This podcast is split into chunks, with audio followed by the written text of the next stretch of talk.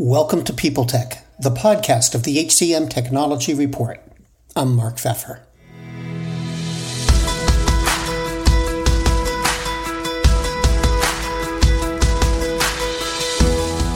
My guest today is Bob Laurenzo, the CEO of DecuSoft. They provide software focused purely on compensation management.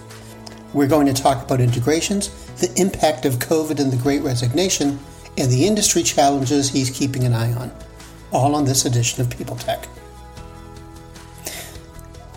Hey, Bob, it's good to see you. So let me start by asking what does DecuSoft do?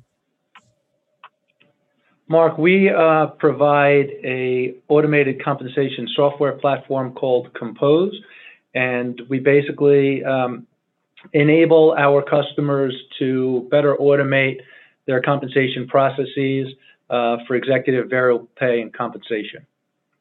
Okay, now you talk a lot about integrations in your in your background material, and you've got several. You've got integrations with several big names, UKG, uh, for example, Workday. What role do integrations play in your strategy and in your business model? Well, a lot of our customers um, they come to us in, in, really one of three ways. They're either um, migrating off of Excel because of the issues and concerns that you have with Excel over time, um, mainly with lack of security and formula errors and just the time-consuming nature of dealing with um, with uh, Excel. And then you have customers that add a, a best-of-breed point solution like Compose to their HCM solution, like a Workday, a UKG, Oracle, et cetera. Uh, so we have to have the ability to integrate with those respective providers, which we do. When we are uh, integrated with them, we'll often do the heavy lifting as it relates to the compensation and then feed the data back um, to that particular system of record, whether it be Workday or UKG. Mark, uh, over 80% of our customers do have Compose running with one of those uh, large providers.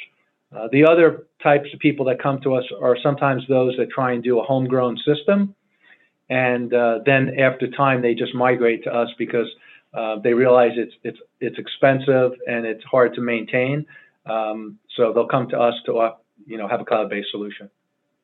Now, I imagine right now things are getting pretty interesting in the world of compensation. What with COVID, the the Great Resignation, and all of these things from your perspective, what's going on and what are the impacts you're seeing? The uh, everyone's talking about the Great Resignation, and with with good reason. Uh, I think there's two million people resigning uh, every quarter over the last couple of quarters. Um, some companies are seeing, you know, nearly a quarter of their uh, workforce uh, resigning. I think the work from home has dramatically, uh, working from home has dramatically impacted um, what people do and how they do it. Uh, I think when we go back to some type of normalcy into 22, um, I think the working from home and the flexibility is going to be a trend that continues permanently. Um, in terms of how that relates to comp, one of the biggest factors is do you compensate someone based on where they live and where they work? Um, to me, it's all about compensating people fairly based on the job they're doing, regardless of, of where they're working. But uh, uh, some of the trends I think with the uh, working from home and great resignation are going to continue. Um, in terms of how things impact the compensation as relates to COVID, we've seen a lot um, more frequency types of payments. Uh, some things are changing uh, in the world of comp. You know, when you um, try to incent people not to leave, um, we're seeing some things where people are often skipping some of the uh, typical promotions and the succession planning. So if you have a, a at-risk person or a, a high performer, uh, you may forego a position and, and, and move them forward one or two positions to justify an increase. Um, there's also things that we're seeing that uh, they're accelerating some of the vesting schedules. So if you have equity and it's a four-year vest and some key employees – they're seeking board approval to get um, you know a vesting schedule cut in half so that you can accelerate some of the uh, worth to those particular um, you know, high worth employees. So a lot of trends and things happening. Comp used to be a end of year type scenario. We're seeing um, uh, more frequency with mid year cycles, uh, even quarterly, and and believe it or not, some companies are doing uh, monthly compensation cycles. So compensation tools are being used more of a year round tool. Um, providing a lot of reporting and analytic functionality that often benefits not only HR but finance as well.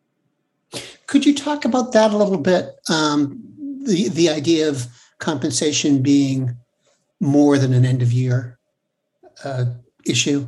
Yeah. How is it? How is yeah. it changing? It, we just see that a lot of our com- uh, customers, especially in financial services, are um, paying incentives more frequently than just end of year. Uh, it used to be, especially on Wall Street, you get your end of year bonus.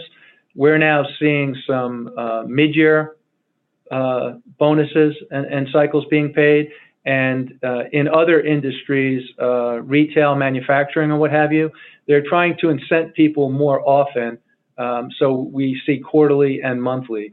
And again, I, I, think a lot of this has to do with uh, what's happening in the workforce, not only the demographics, uh, the working from home, uh, but just trying to incent people more frequently so they value their uh, employment.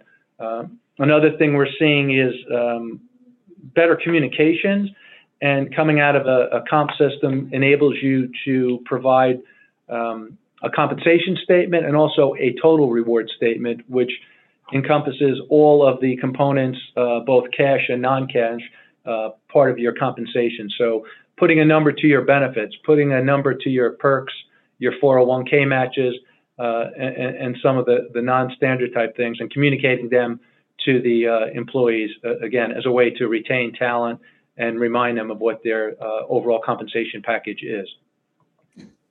Now, we're recording this at the end of October 2021. And so I, I, I think we can start to talk about 2022. So let me ask you, as you as you look out over the next year, what are the things that concern you most in this whole area in, in comp and comp technology? Well, I think what concerns me the most is also an opportunity. There's there's uh, a, a lot of things are changing. I think there's going to be more the trend of more frequency uh, in terms of payments and payment types. So uh, again, you need a system that can help you manage and also quickly adapt. So if if the board wants to change things and pay frequently, uh, change some of the comp plans uh, and some of the methodologies on the fly, it's kind of hard to do that if you don't have an automated uh, system. So I, I think the types of payments are going to uh, types and frequency of payments are going to continue. Um, and I also um, can see that the um, great resignation is going to continue to a certain degree and then hopefully kind of level off as we um, get back to normal. Uh, a couple of things we haven't spoke to uh, relative to diversity, equity, inclusion, and the, the, the ESG initiatives are out there.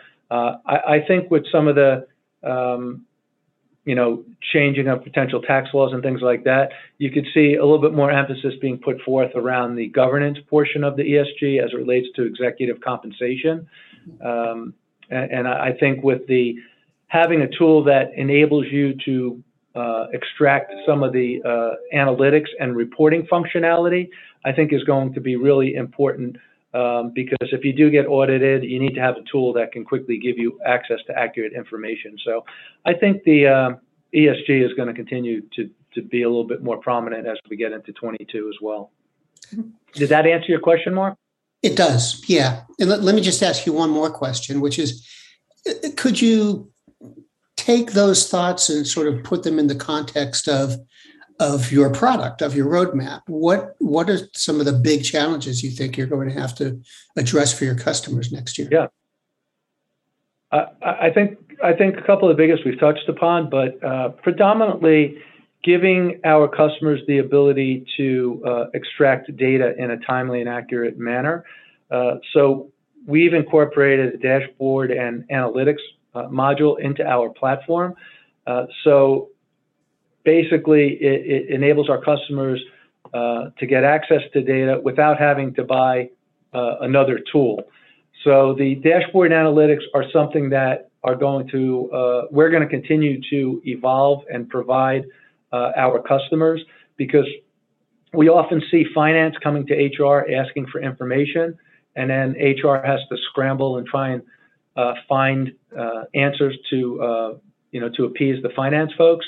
Without having a tool or the ability to do that, uh, it becomes difficult.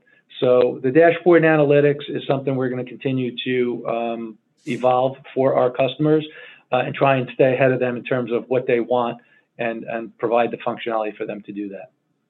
Okay. Well, Bob, thanks for taking the time to talk today. Thank you, Mark. I appreciate it and uh, really enjoyed the time together.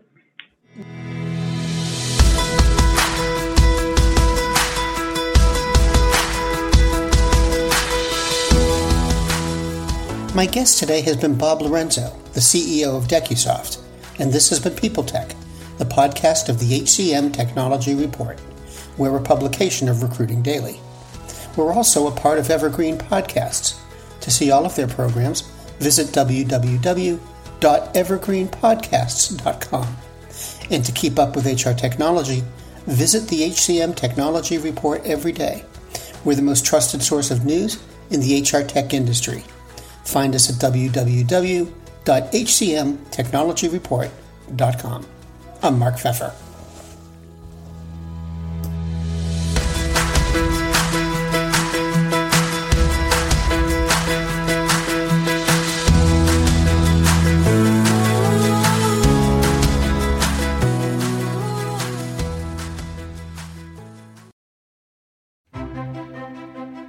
Faith in the news media has been challenged, making it even harder to get stories told.